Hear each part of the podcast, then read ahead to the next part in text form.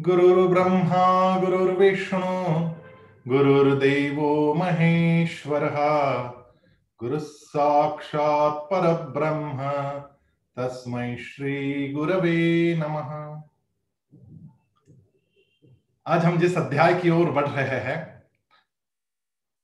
मुझे लगता है कि भगवत गीता का सबसे सुंदर अध्याय यह है। इसका कारण है, जब हम छोटे थे और हम लोग विद्यालय में पढ़ते थे। तो क्लासरूम में पढ़ना हम लोगों को उतना पसंद नहीं था, जितना प्रयोगशाला में जाकर प्रयोग करना। लेबोरेटरी में जाकर एक्सपेरिमेंटिंग जब करते थे, वो लाल रंग का लिटमस हमारे टीचर हमें थमाते थे और कहते थे कि इसको देखिए डालकर एसिड में। कोई परिवर्तन नहीं आया। फिर नीले रंग का लिटमस देते थे। नीला लिटमस जैसे ही एसिड में जाता था तो उसका रंग बदल जाता था। मन करता था कि वहाँ से बहुत सारे लिटमस पेपर घर पर लेके आए। मैंने एक बार तो जिद ही पकड़ ली अपने टीचर के पास कि ये मिलता कहाँ है ये पेपर जो अपना रंग बदलता है। उन्होंने मुझे पूछा, तुम्हें क्या करना है इससे? तो मैंने कहा कि मैं अपने लिए कुछ खरीदना चाहता हूँ। तो उन्होंने मुझे कहा कि मैं देता हूँ, तुम्हें ले जाओ थोड़े घर पर और टेस्ट करके देखना। पाँच दस लिटमस पेपर मिले, जो मैं घर पे लाया, उसके भी आधे आधे टुकड़े कर करके उसको इस्तेमाल करके देखा कि कहाँ रखने पर ये नीला लाल बन जाता है, या कहाँ रखने पर ये लाल वाला नीला बन जाता है।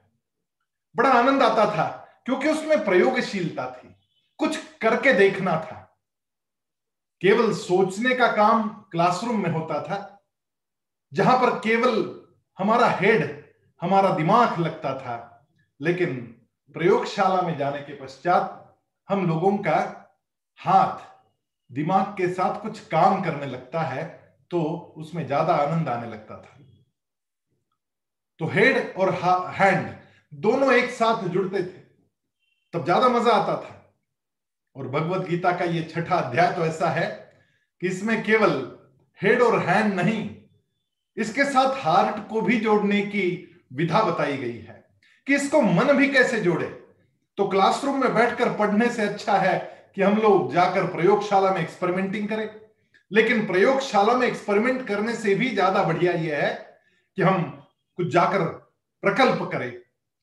हम लोगों को प्रोजेक्ट दिए जाते थे ताकि सोसाइटी में जाओ, कुछ डाटा कलेक्ट करो, कुछ पूछो। तो बड़ा मज़ा आता था, उसमें और ज़्यादा मज़ा आता था। छठा अध्याय, बिल्कुल वैसा अध्याय है, जो हमें प्रोजेक्ट करने को कहता है, कुछ करके देखने को कहता है, कुछ प्रयोग करने को कहता है अपने आप से। और इसलिए भगवत गीता बाकी थेरी यदि है तो छठा अध्याय उसका प्रैक्टिकल पार्ट है। और इसलिए ये सबसे सुंदर अध्याय है, इस पर बड़ा आसान है, समझने को भी बहुत सिंपल और आज हम लोग इसका चिंतन आरंभ कर रहे हैं। भगवान श्री कृष्ण छठे अध्याय में फिर एक बार सन्यास की बात आरंभ करते हैं। क्या कारण होगा इसका? कि पाँचवें अध्याय तक पहुँच गए, उसके बावजूद अर्जुन के चेहरे पर जो प्रश्न चिन्ह है, वो वैसे के वैसे अभी भी कोई परिवर्तन नहीं आया। अर्जुन के मन में है कि मैं यहाँ से चला जाऊँ, मैं भाग जाऊँ। और भगवान श्री कृष्ण कहते हैं कि भागने से कुछ नहीं होगा। भागने से अच्छा है कि जाग जाओ। भगवत गीता भागना नहीं, जागना सिखाती है। और छठा जो अध्याय है, वो बिल्कुल जागने की बात करता है कि कैसे जगना है अंदर से। एक जगना तो होता है सुबह उठते समय, हमारी आँखें खुलती है तब का जगना। और एक जगना होता है जब हमारी अंतर दृष्टि खुल जाती है। हम अंदर से जग जाते हैं, वो जगना, ये सर्वश्रेष्ठ जगना कहलाता है। और भगवान अर्जुन को जगाना चाहते हैं, भगाना नहीं चाहते। और इसलिए फिर एक बार भगवान ने आरंभ किया कहना कि अरे भैया, तू सन्यास की बात कर रहा है कि मैं सन्यासी बन जाता हूँ, मैं चला जाता हूँ। इससे काम नहीं बनेगा। सन्यासी वो नहीं होता जो उद्विग्न होकर चला जाता है। कोई यदि ये कहे कि संसार में अब मैं, मेरा मन नहीं रमता। रोज की झंझट में मैं परेशान हूँ। ऐसी भावना जिसके मन में है और उसके मन में यदि ये बात आए कि मैं सन्यासी बन जाता हूँ तो वो एक भार अपने माथे से उतार कर केवल गेरुए वस्त्र धारण करके दूसरा भार अपने माथे पर लेकर चल रहा है। परिवर्तन कुछ नहीं हुआ। सन्यास इसे नहीं कहते। भगवान कहते हैं, अनाश्रित कर्म फलं कार्य कर्म करोति सन्यासी च योगी च न निरग्निर्न चाक्रिय। बहुत बड़ी बात भगवान यहाँ कह दी है। आज तक हमारी जो धारणाएँ थी कि सन्यास का मतलब यह होता है कि हम भगवे वस्त्र पहन ले, हम अग्नि क्रिया छोड़ दे, सन्यासी को अग्नि को स्पर्श करना वर्जित समझा गया है। अभी अग्नि को स्पर्श करना वर्जित क्यों समझा गया उस जमाने में? जब सन्यास की व्याख्या लिखी गई, उस समय अग्नि ये सबसे बड़ा शोध था। अग्नि ये सबसे महत्वपूर्ण संशोधन था कि घर्षण से अग्नि उत्पन्न होती है, उस अग्नि को बनाए रखने के लिए उसकी सेवा करनी पड़ती थी। अग्नि की सेवा का मतलब है, रोज प्रतिदिन सुबह उस अग्नि में कुछ ला करके काष्ट ईंधन उसमें डालना पड़ता था। कुछ लकड़ियाँ लगानी पड़ती थी ताकि वो अग्नि प्रज्वलित रहे बार बार घिसने का काम ना करना पड़े। क्योंकि बड़ा मुश्किल था उस जमाने में कि घिस कर लकड़ी के, लकड़ी को एक दूसरे के ऊपर घिस घिस कर उसमें से अग्नि प्रज्वलित की जाती थी। और फिर उस अग्नि से कई प्रकार के काम होते थे। जैसे कि रसोई बनाना, जैसे कि ठंड में गर्मी पैदा करना, सारे काम लगभग अग्नि के कारण हो पा रहे थे। ऐसे में अग्नि को स्पर्श नहीं करना इसका मतलब यह था कि संसार के बंधनों से मुक्त हो जाना। अग्नि सेवा छोड़ देना। वो अग्नि प्रज्वलित रखने का चिंतन मन से निकाल देना। क्योंकि अग्नि को प्रज्वलित रखने का चिंतन वो करता है जिसको शाम के खाने की भ्रांत रहती है। जिसको शाम को मैं खाना कैसे पकाऊँगा, इसका, इसकी चिंता है, वो आदमी अग्नि सेवा करता रहता है। वो अग्नि को बनाए रखता है।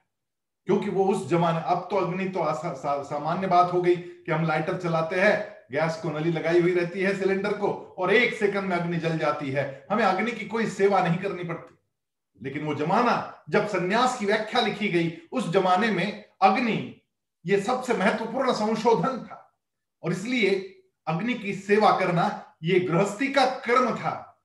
जिसको गृहस्थी करनी है, उसको अग्नि सेवा बिल्कुल करनी ही पड़ती थी। और जिसने गृहस्थी का त्याग कर दिया, सन्यास ले लिया, उसकी अग्नि सेवा छूट जाती थी। उस जमाने में अग्नि ये सबसे महत्वपूर्ण एक यंत्र था जैसे कि जैसे कि आज हमारे लिए सबसे महत्वपूर्ण यंत्र ये बन गया कि मोबाइल, इसके बिना हमारा चलता नहीं। और यदि वास्तव में संन्यास लेना है तो इसको छोड़ के निकलना पड़ेगा। जिसकी है हिम्मत कि चलो मैं इसको छोड़कर इसका त्याग करके निकलता हूँ, वो सन्यासी बनने के बिल्कुल करीब है, ये समझ लेना। अन्यथा हमें तो पाँच पाँच मिनट में उसको देखने का मन करता रहता है कि किसका मैसेज आया, किसका व्हाट्सएप आया। इतने प्रकार के यंत्र आ गए, इन सारे के सारे यंत्रों का त्याग करने का मतलब है संन्यास। फिर संन्यास का मतलब ये होता था कि हम लोग अपने कपड़े जिस यंत्र से बन रहे तो यंत्र से बनी कोई चीज़ नहीं कर सकते। तो हाथ से बुने कपड़े ही इस्तेमाल करने का मतलब होता था सन्यास।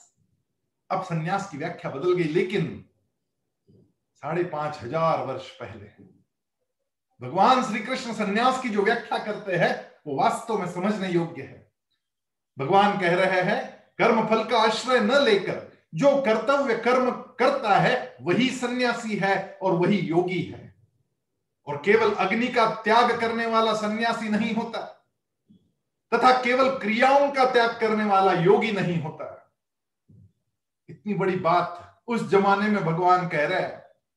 ये वास्तव में उस जमाने में, उस जमाने के जो तार्किक पंडित हुआ करते थे, उन्होंने तो बड़ा आक्षेप किया होगा कि कैसी बात कर रहे हो कृष्ण, अग्नि सेवा रखकर भी संन्यास लिया जा सकता है।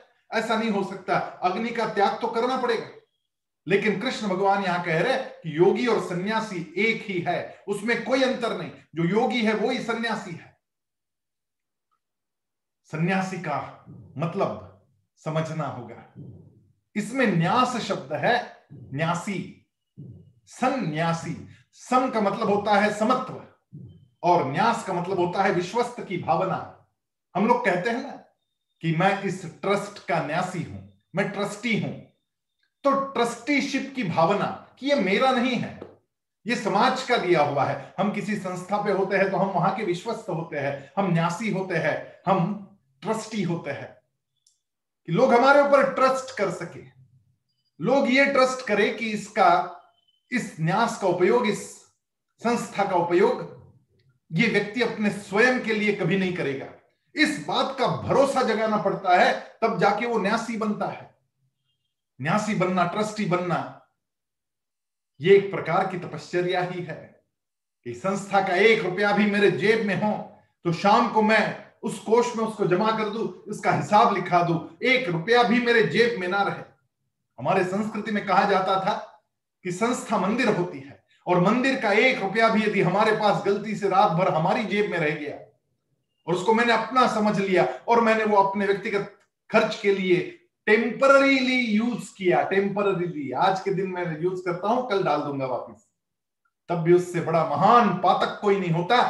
इस भावना को कहते हैं न्यासी भावना। उसी प्रकार की सन्यासी भावना, यानी समत्व के साथ मैं अपने आप का न्यासी बन जाऊँ, मैं अपना विश्वस्त बन जाऊँ। ये जीवन अब मेरा नहीं, ये जीवन समष्टि का है, ये व्यक्तिगत नहीं। इस प्रकार की भावना जिसके मन में आ जाए, वो सन्यासी होता है, और वो भी समत्व के साथ में न्यासी की भावना। और भगवान यहाँ कहते हैं कि सन्यासी और योगी ये एक ही सिक्के के दो पहलू है। जैसे कोई एक ही बच्चे के दो नाम रख देती माता। स्कूल में तो नाम लिखवाया गया राजू, और माँ घर में प्रेम से उसको बालू बुलाती है। अब यदि दूसरा कोई आए और पिताजी राजू नाम से आवाज़ दे रहे और माँ बालू नाम से आवाज़ दे रही है तो वो कंफ्यूज हो जाएगा कि ये दो अलग अलग बच्चे हैं शायद। बच्चे दो नहीं है, नाम केवल दो है। उसी प्रकार सन्यासी और योगी, ये एक ही भावना के दो नाम हैं। ये भावना है। ये केवल बाहर की भावना नहीं कि मैं वस्त्र बदल दू। ये अंदर की भावना है। ये मन से जगना चाहिए।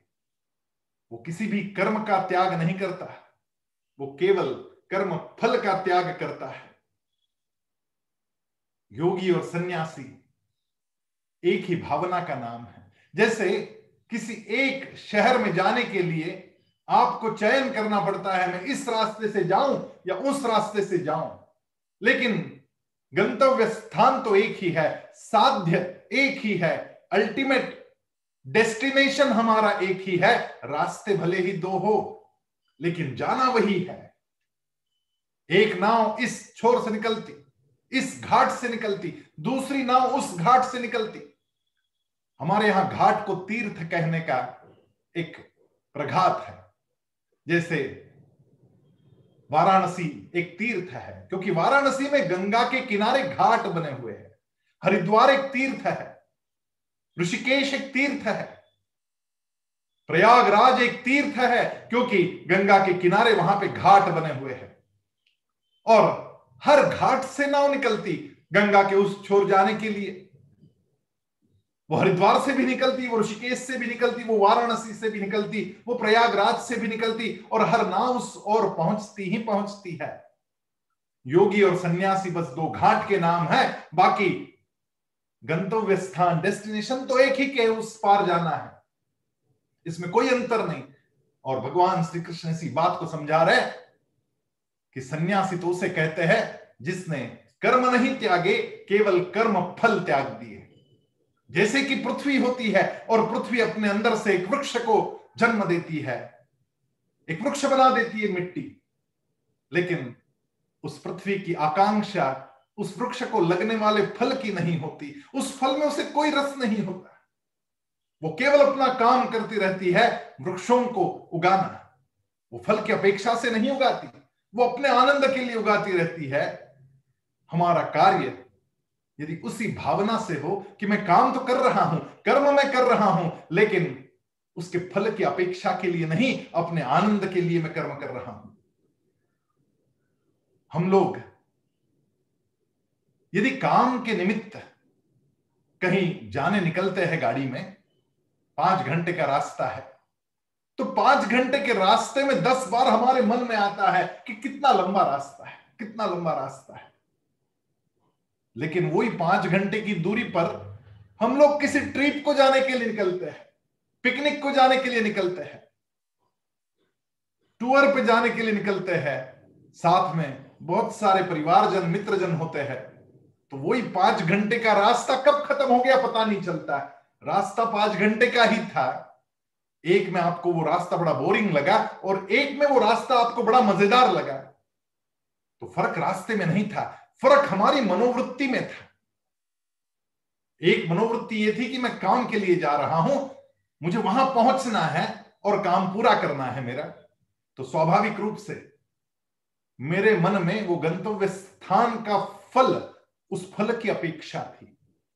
और जब मैं ट्रिप के लिए निकल पड़ा तो पहुँचेंगे तब पहुँचेंगे, अभी तो मज़े ले रहे हैं। साथ में परिवारजन है, मित्रजन है, उनसे गपशप चल रही है, विनोद चल रहा है, जोक्स चल रहे हैं।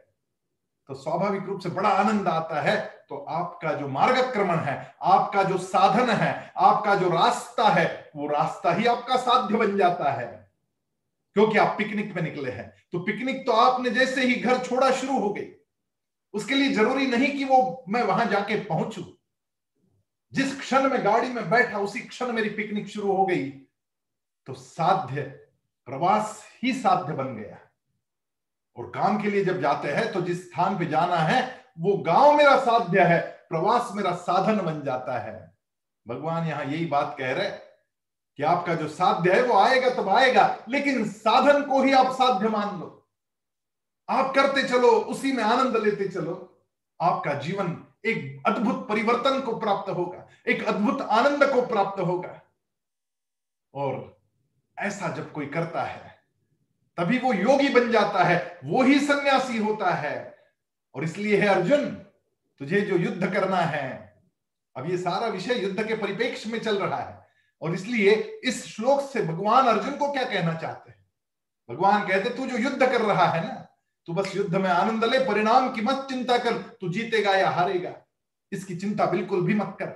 हतो वा प्राप्सी स्वर्गम जित्वा वा भोक्ष से महिम तस्माद उत्तिष्ठ कौंतेय युद्धाय कृत निश्चय अरे, चिंता मत कर, तू हारेगा या जीतेगा इस बात की।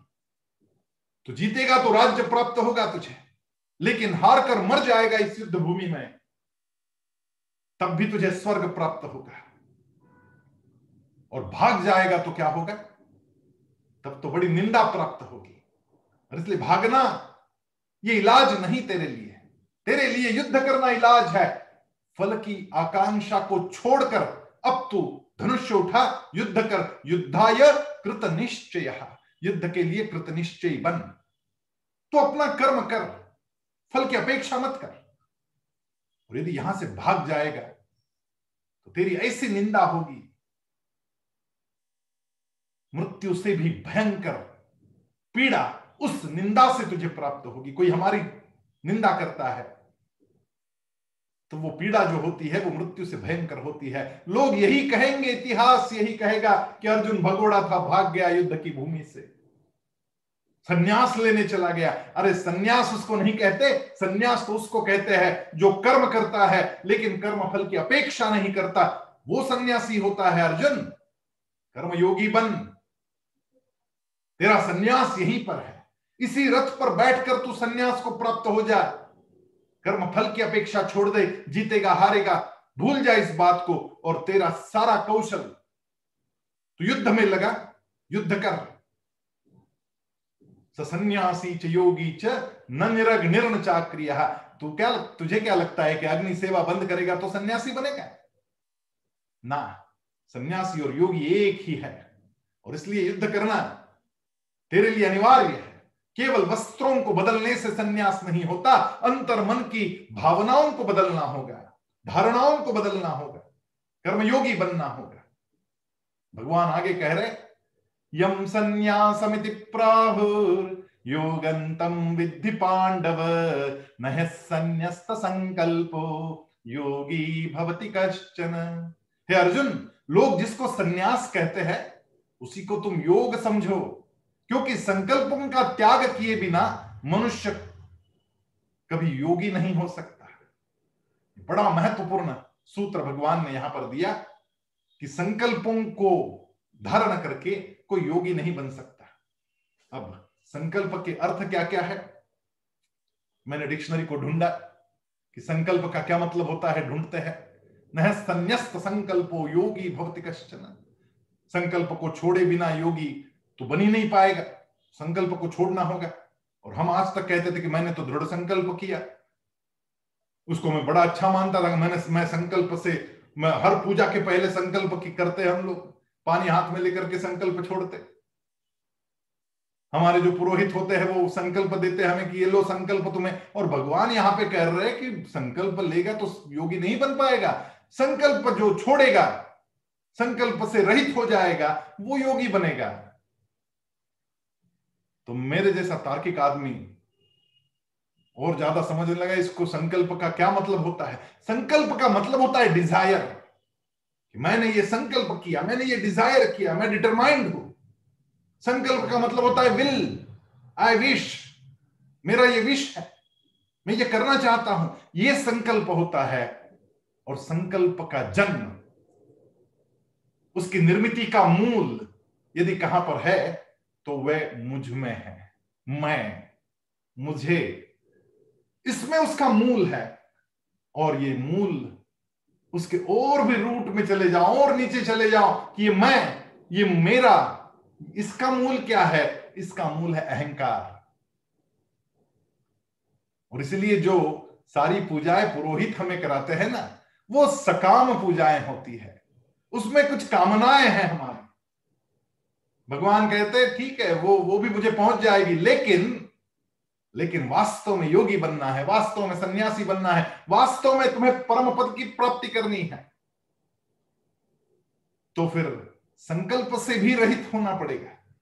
संकल्प करके जो पूजा करते हो ना, वो तुम्हें पद दिलाएगी कि मैं इस संस्था का अध्यक्ष बन जाऊँ, इसलिए भगवान, मैं तेरी पूजा करने आया हूँ, मैं अभिषेक करूँगा, ताकि मुझे फल में उस संस्था का पद दे देना है।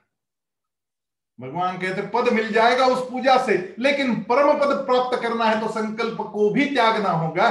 संकल्प का भी त्याग करना परम पद की प्राप्ति का सबसे बड़ा रहस्य है। कुछ बड़ा करना हो, कुछ बड़ा सृजन करना हो तो मैं को त्यागना पड़ता है। जब तक मैं की भावना को नहीं त्यागेंगे, तब तक बड़ा कुछ होना संभव नहीं। जब तक मैं अपने आप में ही समा, समाविष्ट हूँ, जब तक मैं केवल अपनी सोच रहा हूँ, तब तक कुछ बड़ा घटने की संभावना ही नहीं। एक बारिश की बूंद आती है। वो जो बारिश की बूंद होती है, वो बिंदु पानी का उसके मन में चाहत है कि मैं सिंधु बन जाऊँ। मैं विस्तीर्ण बन जाऊँ, मैं अगणित बन जाऊँ। मेरा सृजन हो। ये भावना जब उस बिंदु के मन में आएगी, तब उसे क्या करना होगा? उसे समंदर में जाके गिरना होगा। उस बिंदु को स्वयं के अस्तित्व का त्याग करना होगा। और जिस क्षण वो अपने बिंदु होने का त्याग करेगा, उसी क्षण वो सिंधु बनेगा। उसके पहले उसके सिंधु बनने का कोई इलाज नहीं है। एक बीज होता है ना, उस बीज को हम बोते हैं। उस बीज को हम मिट्टी में डाल देते हैं, ऊपर से पानी डालते रहते हैं। जब तक वो बीज अपने आप को फोड़ता नहीं अपने आप को तोड़ता नहीं, तब तक उसमें से किसी अंकुरन की संभावना ही नहीं है। यदि बीज को वृक्ष बनना है तो उसे अपने आप को तोड़ना पड़ता है। जब तक मैं अपने अंदर के मैं को ना तोड़ू, तब तक कुछ बड़ा घटने की संभावना है ही नहीं। सन्यास या योगी बनना यह तो विस्तीर्णता का सबसे बड़ा अनुभव है। संकीर्णता से जब तक छूटेंगे नहीं, तब तक विस्तीर्ण बनना असंभव है। और भगवान बिल्कुल यही बात यहाँ पे कह रहे हैं कि यदि सृजन करना हो तो तुम्हें अपने आप के संकल्प को छोड़ना होगा। ये अहंकार, ये मैं, इसका जब तक त्याग नहीं करता तू, तब तक योगी बनने का कोई चांस नहीं है। फिर आप लोग कहेंगे, फिर हम कैसे करें? हम छोड़ दे सब कुछ? अपना पति, अपनी पत्नी, अपने बच्चे, अपना घर, अपनी दुकान, अपना व्यापार, अपना व्यवसाय। भगवान ने पहले श्लोक में कहा है, कुछ भी छोड़ना नहीं है। कोई भी कर्म नहीं छोड़ना है। बस उस कर्म के पीछे जो फलाकांक्षा है ना, उसको छोड़ते ही आप योगी बनने के मार्ग पर चल पड़ते हैं। तो बच्चा हुआ। बच्चे को मैं बड़ा कर रहा हूँ। मन में ये आकांक्षा नहीं कि मेरे बुढ़ापे की लकड़ी बनेगा। मैं इसका न्यासी हूँ। ये भगवान की देन है, मेरे घर आया हुआ ये बच्चा। ये मेरा नहीं, ये भगवान का है। ये केवल मेरा रहेगा, ऐसा भी नहीं, ये सबका बनेगा। लेकिन मेरा कर्तव्य है कि मैं इसको सर्व संस्कारों से युक्त बना दू। मैं अपने कर्तव्य का वहन करूँ, मैं अपने कर्तव्य भाव से इसको बड़ा करूँ। ना कि स्वार्थ की भावना से। बहुत सुंदर बात भगवान समझाने का प्रयास कर रहे हैं। भगवान कह रहे हैं मृत्यु जो होती है ना, वो मृत्यु तो आनंद की परिसीमा है क्योंकि वस्त्र बदल रहे नए वस्त्र धारण कर रहे मांसांस जीर्णानि यथा विहाय। नवानि गृहणाति नरोपराणि। तथा शरीरानि विहाय जीर्णानि। यन्यानि संयाति नवानि देही। नया देह परिधान करने की विधा मृत्यु है। वस्त्र नए पहनने की विधा मृत्यु है। लेकिन इसी का दूसरा अर्थ यह भी है कि मृत्यु पुनर्जन्म का कारण है। जन्म मरण के चक्र में बने रहने का माध्यम है मृत्यु। यदि इससे परे निकलना चाहते हो और वास्तव में मोक्ष को प्राप्त होना चाहते हो तो आपको उस मय का मृत्यु करना होगा। वो अंदर बैठा मैं जब तक मृत्यु उसकी नहीं होती, तब तक आपके उस विशाल में पहुँचने की, उस परम पद तक पहुँचने की कोई संभावना ही नहीं होती। और इसलिए इस मय का विसर्जन, इसका विस्तार में सृजन उसी का नाम है विसर्जन। वो विसर्जन जब तक मैं नहीं करूँ, तब तक ये बिल्कुल असंभव ही है कि मेरा इस जन्म मरण के मृत्यु चक्र से मेरी मुक्ति हो जाए। और इसलिए संन्यास करना है, योगी बनना है तो सबसे पहले संकल्प से रहित होना पड़ेगा। सर्व संकल्प सन्यासी योगारूढ़ आगे योगारूढ़ बनने की विधा बता रहे भगवान। योग के ऊपर आरूढ़ होना हमने अश्वारूढ़ शब्द सुना है, अश्वारोहण शब्द सुना है कि अश्व के ऊपर बैठना, घोड़े के ऊपर बैठना, उसको कहते हैं अश्वारोहण। पर्वतारोहण शब्द सुना है, पर्वतारूढ़ होना सुना है शिखर पर पहुँचना सुना है। क्या मतलब है इसका? कि हम पर्वत के ऊपर, उसके अंतिम शिखर पर पहुँच जाए, उसको कहते पर्वतारूढ़ होना। वैसा ही शब्द यहाँ यू, भगवान उसका प्रयोग कर रहे योगारूढ़। योग के ऊपर आरूढ़ होना। कितना सुंदर शब्द। आरुक्षोर्मुणेर योगम कर्म कारण मुच्यते योगारूढ़ तस्व शम कारण मुच्यते जो योग, अब योग का मतलब अन्य जगह पर सिखाया गया। आप लोगों ने अभी तक दूसरा अध्याय नहीं सीखा है, लेकिन दूसरे अध्याय में तो योग की जो व्याख्याएँ की गई है, उसमें सबसे पहली व्याख्या जो है भगवान ने की हुई, वो है समत्वम योग उच्चते समत्व ही योग समझ। अब यहाँ पर जो योगारूढ़ से उच्चते जो बोला है, उसका मतलब ये है कि मैं समत्व भाव से ओतप्रोत हो जाऊँ। मैं समत्व भाव को धारण कर लू। जो योग में आरूढ़ होना चाहता है, जो समत्व पर आरूढ़ होना चाहता है, ऐसे मननशील योगी के लिए कर्तव्य कर्म करना कारण कहा गया है, और उसी योगारूढ़ मनुष्य का शम, यानी उसकी शांति, परमात्मा की प्राप्ति का कारण कहा गया है। और इसकी विधा क्या है? योगारूढ़ होने के लिए स्टेप बाय स्टेप जाना पड़ता है। आपको जैसे पर्वतारूढ़ होना है, आपको केदारनाथ पहुँचना है, या आपको वैष्णो देवी पहुँचना है सप्त श्रृंगी माता के गढ़ पर पहुँचना है तो आपको क्या करना पड़ता है? सबसे पहले उसके नीचे वाला जो गाँव है, वहाँ तक पहुँचना पड़ता है। अपने घर से निकलकर वहाँ तक पहुँचना पड़ता, फिर वहाँ आप एक दिन रुक जाते, आराम कर लेते। फिर अगले दिन अपनी चढ़ाई आरंभ करते स्टेप बाय स्टेप स्टेप अचानक से ऊपर नहीं जाते आप। धीरे धीरे धीरे धीरे एक एक कदम कदम कदम ऊपर बढ़ाते जाते। एक एक फीट से ऊंचाई प्राप्त करते जाते। तो धीरे धीरे शिखर पर पहुँचते, शिखरारूढ़ होते, पर्वतारूढ़ होते। वैसे योगारूढ़ होने के लिए भी स्टेप बाय स्टेप पूरे रास्ते बताए गए हैं। और इतने विस्तीर्णता से, इतनी गहनता से, इतनी सम्यकता से दूसरे किसी भी ग्रंथों में ये रास्ते नहीं बताए गए। ये रास्ता भगवान इसी अध्याय में बता रहे हैं। ये जो विधा है, ये अष्टांग योग की विधा है। इसकी आठ सीढ़ियाँ हैं। जिसमें से पहली दो जो सीढ़ियाँ हैं, वो केवल सीढ़ियाँ नहीं, वो तो रेलिंग है। वो तो कभी नहीं छोड़ सकते। यम और नियम। यम का मतलब है कि कुछ चीज़ों को छोड़ देना। जब तक आप घर नहीं छोड़ते, तब तक आप उस गाँव में नहीं पहुँचते जहाँ से आपको चढ़ाई आरंभ करनी है। तो पहले घर छोड़ना पड़ता है, तब जाके उस गाँव में पहुँचते जहाँ से आपको पर्वतारोहण आरंभ करना है। उसी प्रकार योगारूढ़ होना है तो पहले कुछ चीज़ों को छोड़ना पड़ेगा तो पाँच प्रकार के यम बताए गए अहिंसा, सत्य, अस्तेय। तो मैं असत्य कभी ना बोलू, मैं हिंसा कभी ना करूँ। मैं अपरिग्रही रहूँ कि मैं संग्रह नहीं करूँ। ब्रह्मचर्य, वो पाँच प्रकार के यम बताए गए कि मुझे इन चीज़ों को छोड़ना होगा। ये जो चीज़ें हैं, ये मैं ना करूँ जीवन में और फिर नियम। नियम का मतलब होता है कि कुछ चीज़ें करने की होती है। जैसे आप किसी शिखर पर जाने के लिए निकलते हैं तो कुछ चीज़ें नियम आपको धारण करने पड़ते हैं। आप केदारनाथ की चढ़ाई प्रारंभ करें तो साथ में यदि गाइड है तो वो कहेगा कि आपको दौड़ना नहीं है, आपको चलते रहना है।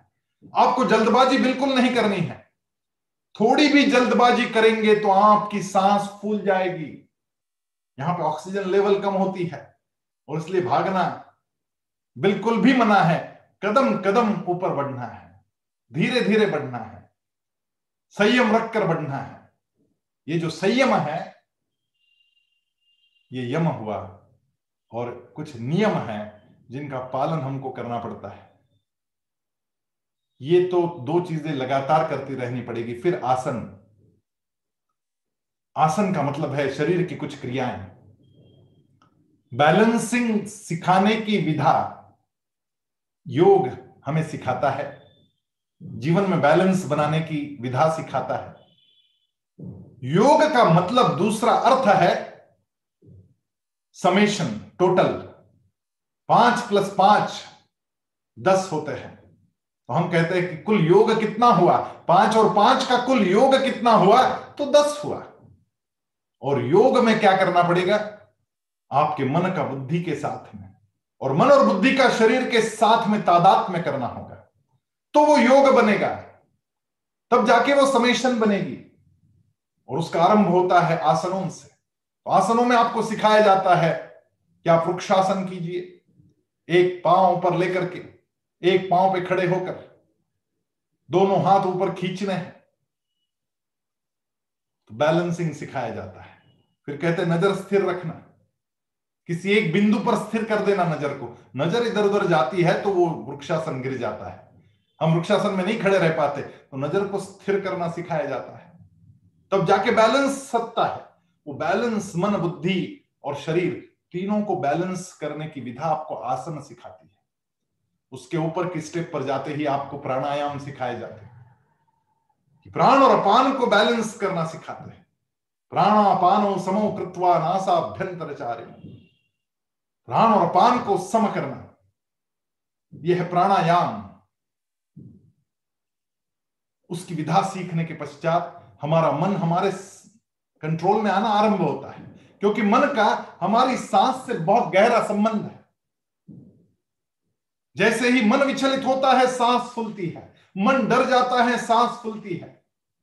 मन शांत होता है तो साँसें भी शांत चलती है। जैसे मन के विचलित होने पर सांस विचलित हो जाती है, उसी प्रकार सांस के नियंत्रित होने पर मन नियंत्रित हो जाता है। ऐसा ये परस्पर संबंध है। और इसलिए प्राणायाम की विधा सिखाई जाती है कि मन को स्थिर करने के लिए कुछ प्राणायाम हम सीखें। और उसके बाद में हम लोगों को सिखाया जाता है प्रत्याहार। इंद्रियों को संयमित करने की विधा है प्रत्याहार। यदा हिनेन्द्रियार्थेशु भगवान कह रहे हैं कि कछुए के जैसे बनो। वो कछुआ जैसे अपने छह इंद्रियों को अंदर खींच लेता है। कुर्मुंगा नीव सर्वशः। वो कुर्म, यानी वो कछुआ जैसे अपने छह अंगों को खींच लेता है संकट आने पर, उसी प्रकार हमारे छह इंद्रियों को, हमारी पाँच तो कर्मेंद्रिया और एक मन, मनष्ठान इंद्रिया ने आपने सुना ये छह इंद्रिया हमारी जो संयत कर सकता है, वो प्रत्याहार। फिर और एक कदम आगे बढ़ाते फिर धारणा। हमारा मन कितना विस्तीर्ण कर सकते हैं हम। जैसा मन, वैसा जीवन। हम जैसा सोचेंगे, वैसा घटता है। हर घटना दो बार घटती है। एक बार वो मन में घटती, दूसरी बार बाहर घटती। जब तक मन में नहीं घटती, बाहर घटती ही नहीं। आप लोगों ने अनुभव किया होगा कि एक आध घटना घटती और आपके मन में विचार आता रहे तो पहले कहीं देखा है मैंने, पहले कभी हुआ है मेरे साथ ऐसा। वो कहीं नहीं, वो मन में घटता है पहले। वो पहले मन में घटता है, बाद में बाहर घटता है। मन में घटनाएँ कैसी घटाई जा सकती है, ताकि वो बाहर भी वैसी की वैसी घट जाए, इसकी जो विधा है उसको कहते धारणा। फिर आगे आता है ध्यान, ताकि मैं अब पूरी तरीके से एकाग्र होना सीख जाऊँ, समत्व में बैठ करके एकाग्र होना सीख जाऊँ, उस बात को कहते ध्यान। और ये ध्यान जब सध जाता है, तब उस सधने को ही समाधि कहते हैं। कि मैं इतना निश्चल हो गया कि बाहर से भी और अंदर से भी मैं बिल्कुल निश्चलता के साथ अब बैठ पा रहा हूँ। आते जाते विचार मेरे बिल्कुल वैसे ही हो गए, जैसे कि काले घने बादल आते या सफ़ेद बादल आते। लेकिन मेरा मन अनिकेत हो गया। वो आकाश जैसा स्थिर हो गया। अनिकेत स्थिर मतिर भक्तिमान में प्रियो न रहा। बिल्कुल अनिकेत सा मन हो गया।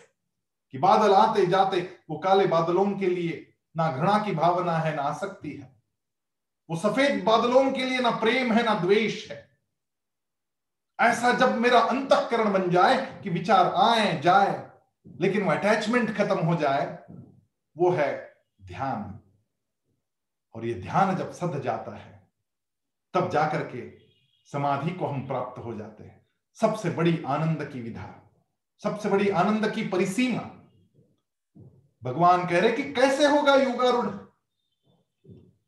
समत्व को पाकर ही योगारूढ़ हो सकता है। तेरा मेरा भेद जब समाप्त हो जाए, वो द्वंद्व सारा समाप्त हो जाए, एक अति से दूसरी अति तक का हमारा जो लोलक एक अति से दूसरी अति तक घूमता रहता है। किसी से इतना प्रेम किया, इतना प्रेम किया कि उसके बिना एक पल नहीं रह सकते।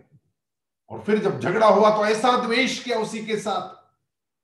जैसे पहले शादी और फिर डाइवोर्स बिल्कुल एक अति से दूसरी अति की ओर। हमारा मन दोलायमान रहता है। उस दोलायमान मन को जो स्थिर कर सकता है, वो द्वंद्वातीत हो जाता है। द्वंद्वातीत मेरा द्वंद्व समाप्त हो गया। एक अति से अब दूसरी अति तक नहीं जाता। अब आसक्ति और विरक्ति, ये दो छोर मेरे जीवन में नहीं बचे, मैं समत्व को प्राप्त हो गया, स्थिरता को प्राप्त हो गया। ये भावना जब बनती है, तब जाकर के हम समत्व, यानी योग, हमें सधता है। छोटे छोटे प्रयोग करना आरंभ करें। मैं बच्चों के साथ इस प्रकार के बहुत सारे प्रयोग करते रहता हूँ। आप भी कर सकते हैं, आप कीजिएगा। अभी जहाँ बैठे हैं ना वहीं पर आप सीधे बैठे जरा और अब जब तक ये लेक्चर खत्म नहीं होता, तब तक मैं बिना हिले डुले, लेकिन मेरा पूरा ध्यान मेरे कानों में लाकर और मेरे पूरे प्राण मेरे आँखों में लाकर, जो कुछ चल रहा है वो मैं देखूँ, उसको ग्रास करूँ, उसका आकलन करूँ। लेकिन समत्व बना रहे। समत्व में ऐसा भी नहीं बैठना है। ऐसा बैठा कि गया, एक छोर पे चला गया। दोनों पाँव भी एक दूसरे के ऊपर नहीं। बिल्कुल समत्व, एक जैसे। हाथ भी एक के ऊपर एक नहीं, समत्व के साथ। यदि बीच में से आपकी रेखा खींच दी जाए तो बिल्कुल एक जैसे दो चित्र। मिरर इमेज निकले, इतना बैलेंस्ड आपने कभी ऐसा करके देखा है? कल करके देखना, आप जब नहाते हैं ना तब नहाते समय इस बात का ध्यान रखना कि आपका ज़्यादा भार कौन से पैर पर जा रहा है?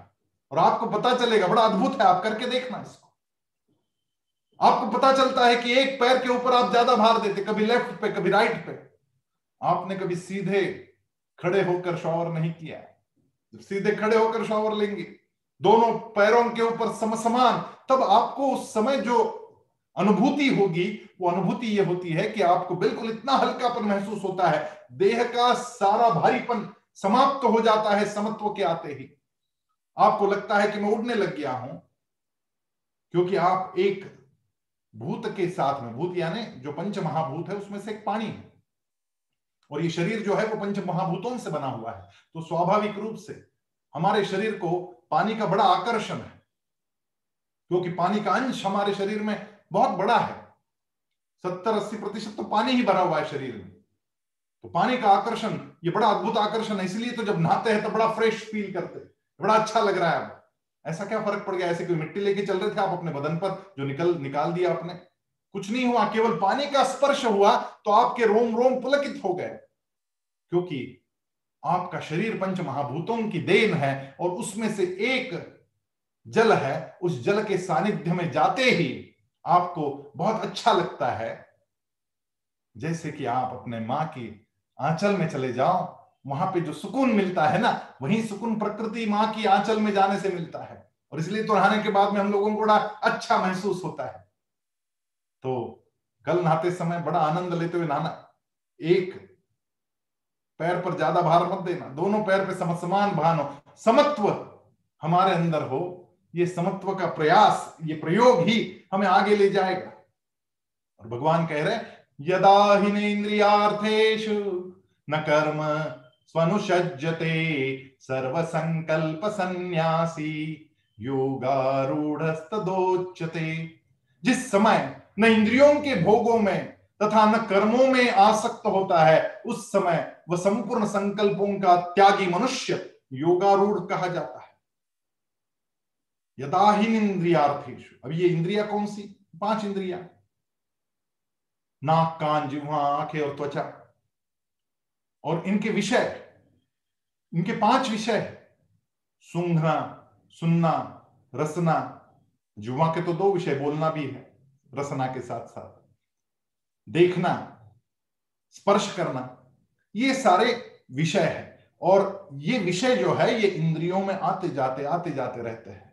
जैसे कोई इंद्रिय घर है और आजू बाजू रहने वाले आए गए, घर तुम्हारा, ऐसे वो आते जाते रहते हैं। जैसे आँख मेरी इंद्रिया है और देखना उसकी रसना है। देखना, देखने में उसको बड़ा रस आता है। तो घड़ी घड़ी व्हाट्सएप देखे घड़ी घड़ी देखे घड़ी घड़ी देखे दो दो मिनट बाद चेक करे। तो स्वाभाविक रूप से वो रसना में लिप्त हो गया। ये आना जाना अखंडित चलता रहता है। इन सारे रसों का, इन रसनाओं का, इन विषयों का हमारे इंद्रियों में, वो जिस क्षण रुक जाए, जिस क्षण उसको हम रोक दे, उसी क्षण हम योगी बनने के कगार पर खड़े हो जाते हैं। देह की इंद्रिया तो जागृत है, आँखें खुली है, सजग है, सोई नहीं है, लेकिन अब वो वासना, वो कामना नहीं रही कि मैं इस चीज़ को देखूँ। ऐसा जब घट जाता है वो योगारूढ़ हो गया। इसलिए तो विपश्यना के लिए जब जाते हैं तो विपश्यना में कहते हैं कि साक्षी बन के देखते रहो।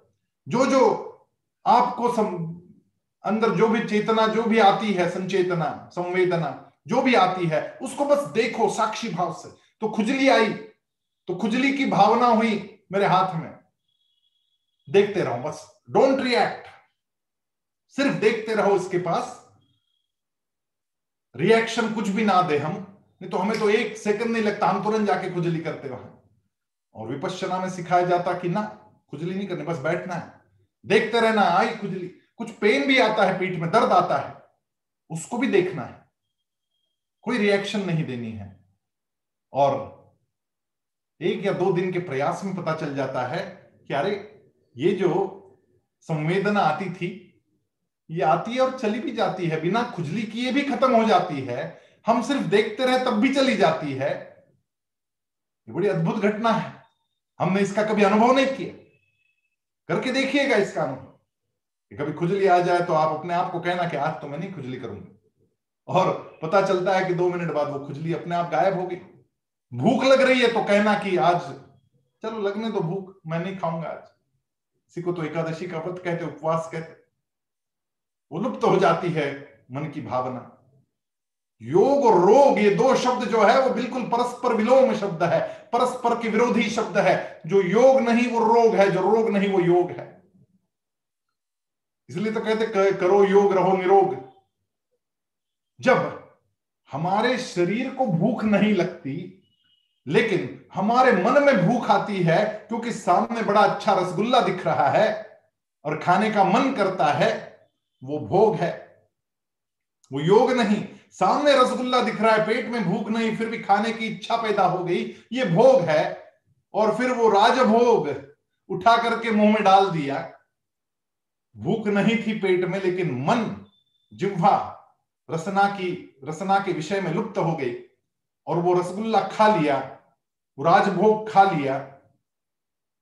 क्या होगा? पेट में भूख नहीं है, शरीर की आवश्यकता नहीं है, उसके बावजूद केवल मन को तृप्त करने के लिए, जिह्वा की रसना को तृप्त करने के लिए हमने उस गुलाब जामुन को खाया, उस रसगुल्ले को खाया। अभी मैं सिर्फ़ कह रहा हूँ, रसगुल्ला, गुलाब जामुन, ऐसे ऐसे नाम ले रहा हूँ, तब भी कईयों के मन में आ गया क्या अरे आज तो खाएँगे। तुरंत रसना जागृत हो जाती। और बिना पेट में भूख लगे केवल मन की वासना के कारण जो खाएगा, वो रोग को प्राप्त होगा। और शरीर को भूख है, फिर भी मन संयत कर लिया और हफ़्ते में एक दिन उपवास कर लिया, वो योग को प्राप्त होगा। रोग और भो, योग, ये दो परस्पर विलोम शब्द है। और ये कैसे घटते ये भगवान यहाँ बताना चाहते हैं कि शरीर को भूख लग रही है, फिर भी वो संयमन करना सीख रहा है। आप देखो, दस दिन तक लगातार शादी ब्याह में जाते रहो। दस दिन रोज मीठा खाते रहो। ग्यारहवें दिन आपके अंदर से आवाज़ आती, आज भी मीठा चाहिए। और तीन दिन आप संयमन कर लो, चौथे दिन आपकी भूख अपने आप कम हो जाती।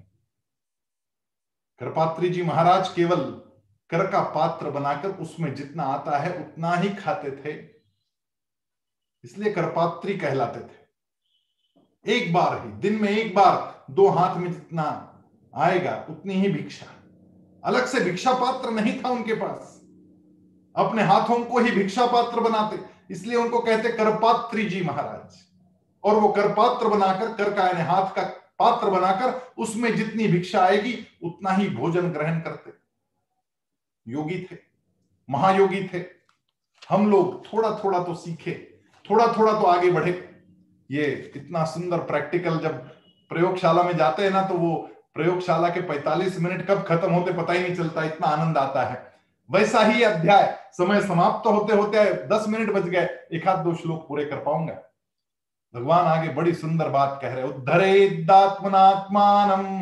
नात्मान अवसादयेत आत्मैवयात्मनो बंध रात्मैव रिपुरात्मन।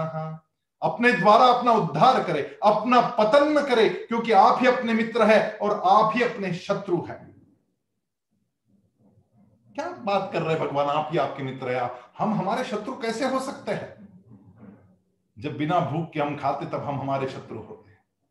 और भूख लगने पर भी हम संयमन करते, तब हम हमारे मित्र हो जाते हम ही अपने शत्रु और हम ही अपने मित्र बनते और योगी बनना इसका मतलब है अपरिमित, असीम संभावनाओं को प्राप्त करना। यह केवल आध्यात्मिक संभावनाओं की बात नहीं है। ये तो जीवन के हर क्षेत्र की अपरिमित संभावनाओं की बात है। यदि आप बहुत बड़ा बिज़नेस करना चाहते हैं, तब भी ये बात लागू पड़ेगी। यदि आप जीवन में बहुत बड़ा पद प्राप्त करना चाहते तब भी ये बात लागू पड़ेगी। सेठ जी रोज सुबह दुकान जाते हैं। जाते ही उनकी परिपाठी थी कि वो अगरबत्ती के, वो अगरबत्ती का पूरा भी भगवान की जो तस्वीर लगाई हुई थी, भगवान की जो प्रतिमा थी, फ्रेम थी उसके पीछे अगरबत्ती और माचिस की डिब्बी रखी रहती जाते ही दुकान में वहीं से पीछे से वो अगरबत्ती निकालते, माचिस से अगरबत्ती जलाते। और पता नहीं इनके माथे में कितने चक्कर उस समय घूमते रहते। साथ में वाला जो नौकर रहता था, उसको सूचनाएँ देना आरंभ करते।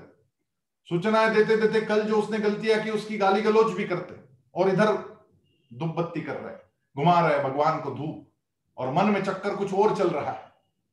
ऐसा जब होता है तो आप भगवान को धूप दिखाते समय मित्र बनने का प्रयास कर रहे लेकिन आपका मन यदि वहाँ नहीं रहा तो आप ही अपने शत्रु बन जाते हैं।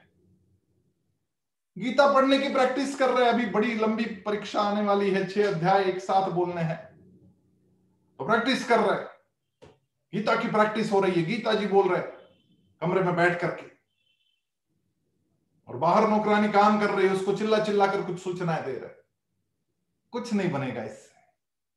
छठे अध्याय में आते आते हम लोगों को यह समझना आवश्यक है कि अब केवल गीता पढ़े पढ़ाए नहीं, अब गीता जीवन में लाए होना चाहिए। और जीवन में तभी गीता आएगी जब हम अपने मित्र बनेंगे।